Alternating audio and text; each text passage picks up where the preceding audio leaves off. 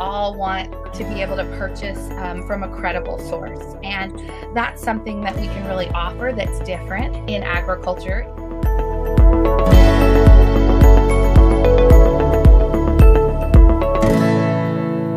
Welcome back to the Wedgeworth Leadership Institute podcast.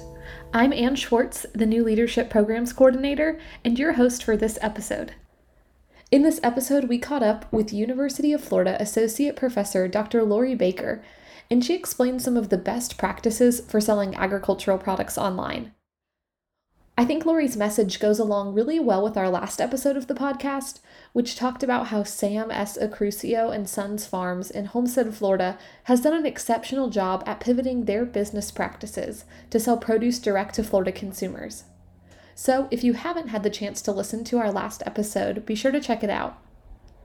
Lori has compiled a top 10 list of best practices for how you can begin selling your products online. Today, we will start out by hearing the first five items on her list. But before we dive into that, Lori, I'd love for you to introduce yourself to our audience and tell us a bit about what you do. Thank you so much for having me. I appreciate being on the WLI podcast. My name is Laurie Baker. I am a faculty member at the University of Florida within the Department of Agricultural Education and Communication with an affiliation with the PIE Center, which is the Center for Public Issues Education in Agriculture and Natural Resources. Um, I'm also a part of another center which is the Center for Rural Enterprise Engagement. We started uh, quite a few years ago in 2015. And at that time, we were all at Kansas State University. But our faculty are now spread out across three institutions, with me being at the University of Florida. And we also have an agricultural economist at the University of Minnesota. And we still have one of our founding members at Kansas State University. Um, we are a transdisciplinary multi institutional thought center, and we work to generate knowledge in new media and online marketing and deliverables. We do a lot related to social media, and we do research in that area as well as training in that area. Um, approaching it from all of our different home disciplines, looking at horticulture and other agricultural products, communication, as well as the economic side of things. But why I've actually been invited to talk with you here today is to talk about the 10 best practices for leaders in selling agricultural products online. And this is something we've looked at through our Center for Rural Enterprise Engagement that we abbreviate as CRE quite a bit. Um, because we had requests from stakeholders saying, Hey, I'm trying to do this selling online thing and I just don't know why it's not working. I haven't figured out the logistics. I don't know what I should be doing or what people want. And because we regularly conduct research in the area of new media, we started thinking, well, what kind of research could we do to provide more than just general recommendations on what's working? So we've conducted some research in this area. We've also gathered a lot of different materials in this area. So, the top 10 best practices that I'm going to talk about here today are a part of our research with a mix of anecdotes from our stakeholders and what they've found successful. So, I'll try to note which things came from our research and which things came um, from us helping producers navigate these online waters. So, the very first best practice is storytelling. And this is something that has been talked about a lot anecdotally online in many areas the value of telling your story. We talk about that a lot in agriculture. I think we're pretty good at telling our story to each other. Um, but one of the things that's fascinated um, myself and the other researchers with CRE is understanding what makes a difference in those stories. So, are those stories actually being impactful on people making purchasing decisions? So, we have some research that we're still in the process of analyzing right now, and we're releasing tidbits here and there and going to conferences as we um, develop a new piece of this. But we actually went through and tested four different lines of stories. So um, we had a family farm story narrative, we had a professional business narrative that incorporates what customers want with ease of shopping and that sort of thing. And then we had an environmental friendly narrative and a community engagement narrative, meaning they were giving back to the community in some way. And all of those stories um, resonated with different types of people. So I think one of the things that really comes back to this is your story does matter. And it's important as you're crafting those messages when you're selling online for what that story is. But it matters the most that it genuinely is your story and that it's the story that connects with the type of consumer you're interested in selling to. So some products may lend themselves more to a different audience than others for example, if you were working in a niche market selling something like um, grass fed beef, well, um, an environmentally friendly story might resonate really well with that type of audience because they're already interested in some of those environmentally conscious messages. Um, the family farm story was something that also resonated, again, depending on um, on what the audience was interested on their own already but that's likely a story that many of you have to tell. So not to say that it's not a great story but as you're thinking about what makes your story unique or your story different you really want to hone in on the market that you're selling to and who you think you can reach. So some of you may be in a position where you're selling online but your delivery area is still pretty local. And so you can pick up on some of those local food messages. Local food is one of the stronger narratives that's happening nationally. Um, we've kind of dug into some of that literature um, to see what messages are resonating with people on a larger scale, and local food continues to be really high. So that might be a message that you can also incorporate in your story if you're selling to a local market. Um, and maybe that local market is Florida and surrounding states. It doesn't have to mean just 50 miles from your farm or 100 miles from your farm, um, but it can be depending on what works best for your story. Um, the professional business one tends to resonate with a lot of people um, because they want something safe and something secure. And I'll definitely talk about that in, in the other best practices. Um, but trying to decide which things you're doing and which things that you can highlight.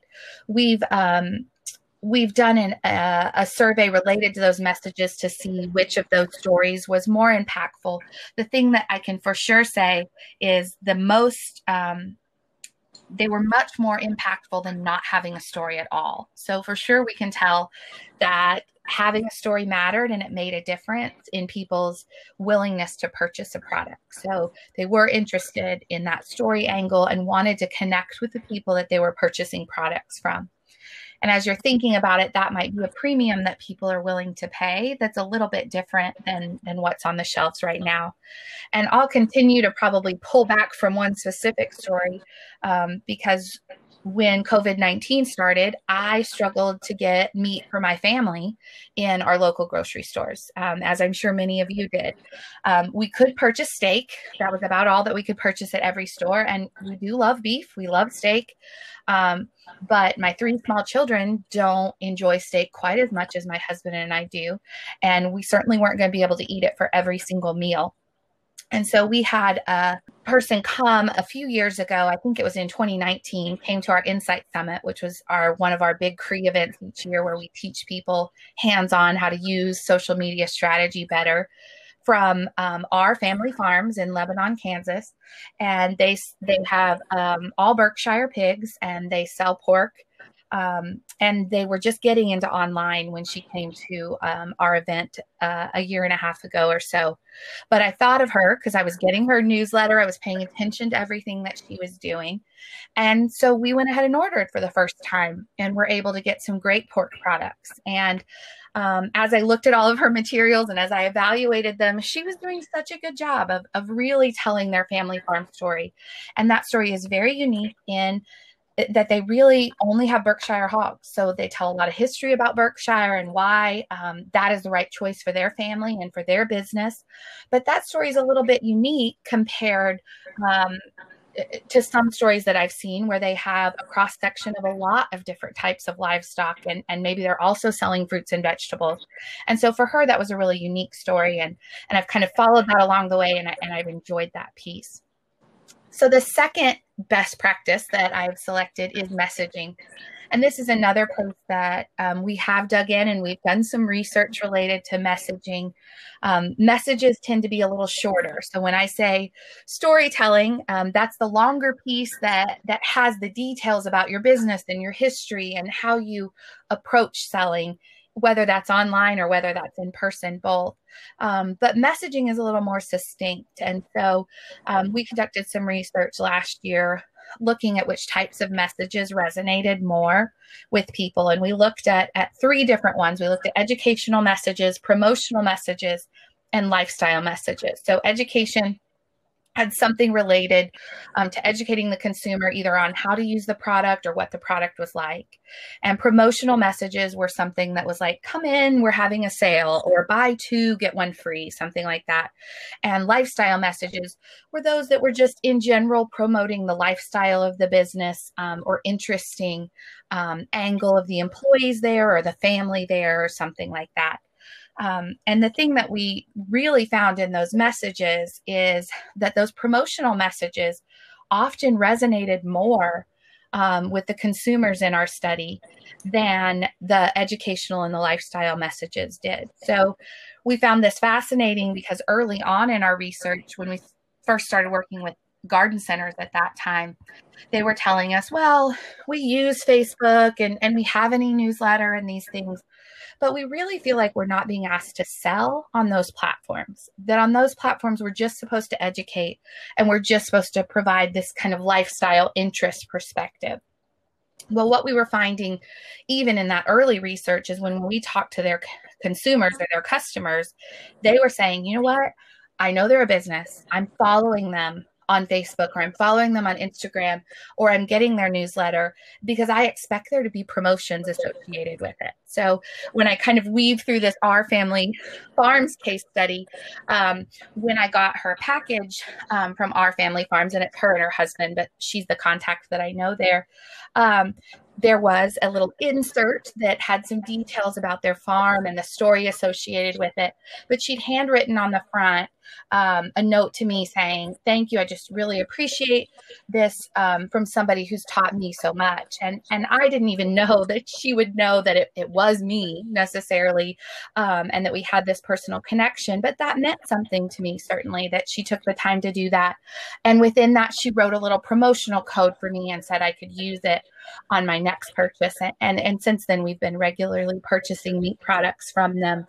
Um, but I think it's that type of personal touch in the messaging that it was a promotional message that she added to that. Um, but it was more than that. It added a perspective of their farm um, and some interest um, to connect with me personally. So, the number three of the best practices that I have here is credibility. And I think this goes without saying is we all want to be able to purchase um, from a credible source. And that's something that we can really offer that's different um, in agriculture is we not only have a story we have a local based story of some kind. We're here within the united states in a time when it's a little scary to be purchasing from other countries um, with so many uncertainties going around. We have not conducted research of our own on credibility specifically because this is something that has been investigated time and time again in the literature. So, um, many researchers over a long period of time, ever since online selling kind of began um, in the early 90s, have looked at, at credibility. So, people expect it to be safe, they expect it to be secure, they don't want to feel like they're entering their credit card number in, in a website that's a little bit questionable. So, that goes back to a, a lot of things related to design, and we have done some research related to people selling through their own platforms and what that can look like. This might mean an opportunity for you um, to upgrade your website to make sure that you have the correct plugins and the correct information that people know they're purchasing from a secure site. I think we also have the opportunity um, to lead that into my number four best practice, which is reviews and testimonials. So over and over again, we we hear the value of reviews, we see the value of reviews. Um, in fact, research recently that, that wasn't conducted by us actually um, indicated that 94% of online consumers are reading reviews before they're making online purchases. So, finding a way to develop those reviews, to ask for those testimonials will be important. Um, we have conducted some of our own research looking at, um, we looked at those that were selling plants online a few years ago, and we have a published article on that. And then our current data collection is looking at those big um, big um, companies that are selling on Amazon plants specifically, um, and there's about six rather large businesses that are doing that, and we're still running some of that data. But our hope has been to be able to interpret that data for the smaller people to see what's working on Amazon and what's not. Um, in our practices, we visited with some people who have said, yeah, we're selling on Amazon, but we don't think we're doing it right. And we've had some bad reviews and we don't know how to recover from that and some things like that. So we broke it down to investigate some of the things that they were doing and and we've we've looked at about 20 different mm-hmm. variables, but for today, I will just highlight the ones that really correlated with um, an increase in the number of stars for a business on Amazon. And those that correlated with that were the total number of reviews. So, getting your number of reviews up helps. Um, also, those that offered value added options, multiple size containers, and multiple colors. So, in this instance, we were talking about plants, but I think sometimes a, a, small retailer, a small ag business may say, oh, wow, well, that means that maybe I have to have a lot of additional things and maybe I don't have enough products to sell in an online environment. And I think on the surface, maybe it says that, and you might be feeling that. But the truth is, even these really large businesses who have been extremely successful offline, the choices that they were making to sell through Amazon plants were very specific and very niche. So they may have had a plant that they offered with some value added options, meaning something like a fancier pot or, or coming in a, a package of some kind with multiple different options. And, and maybe they had options of multiple containers and multiple colors, but they weren't selling that many individual items.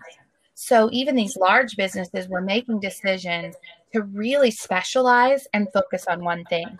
So again, back to my example of the R Family Farms, they're specializing in in pork, not just pork. In this case, Berkshire um, pork raised on their farm, and and that weaves into their storytelling and their messaging and their credibility, and it certainly relays into their reviews and their testimonials. Um, so they've pulled some examples on their website from those things, um, and they've had people share that information. Of course, being in my position after we received um, our first shipment, I went and wrote them a Google review, and I noticed there were other people who had done the same.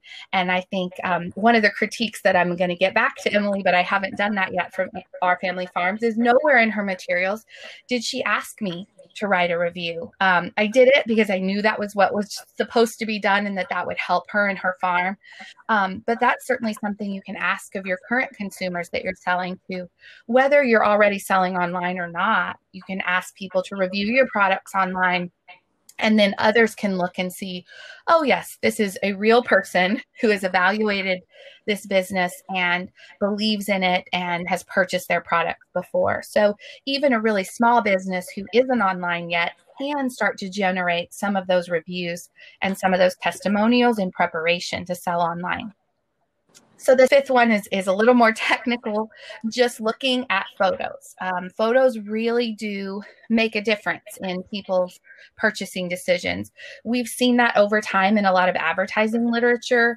Um, as I mentioned, our Amazon plant study, we actually um, looked at that related to plants because we thought, well, a lot of this has been um, conducted in wearables. Um, you know, people have said, or researchers have looked at the value of selling something like a scarf, and people were more willing to purchase that scarf if somebody was wearing the scarf rather than just the scarf by itself. And so we kind of took that same concept and and pulled it into um, into both um, plants in a garden center setting, um, apples and a U pick operation, and we also looked at um, bell peppers um, within a farmer's market setting.